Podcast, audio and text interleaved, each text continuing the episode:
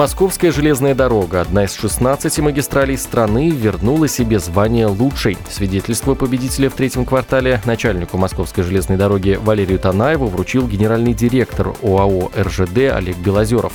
По словам Танаева, победа в сетевом соревновании – это результат слаженной работы всего многотысячного коллектива дороги. Сегодня у всего коллектива дороги праздничное настроение.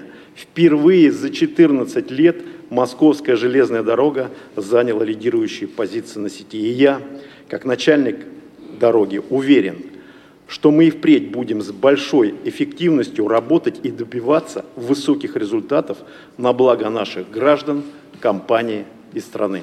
Московская железная дорога осуществляет свою деятельность в 10 российских регионах. На долю магистрали приходится свыше 60% пассажирских перевозок в стране.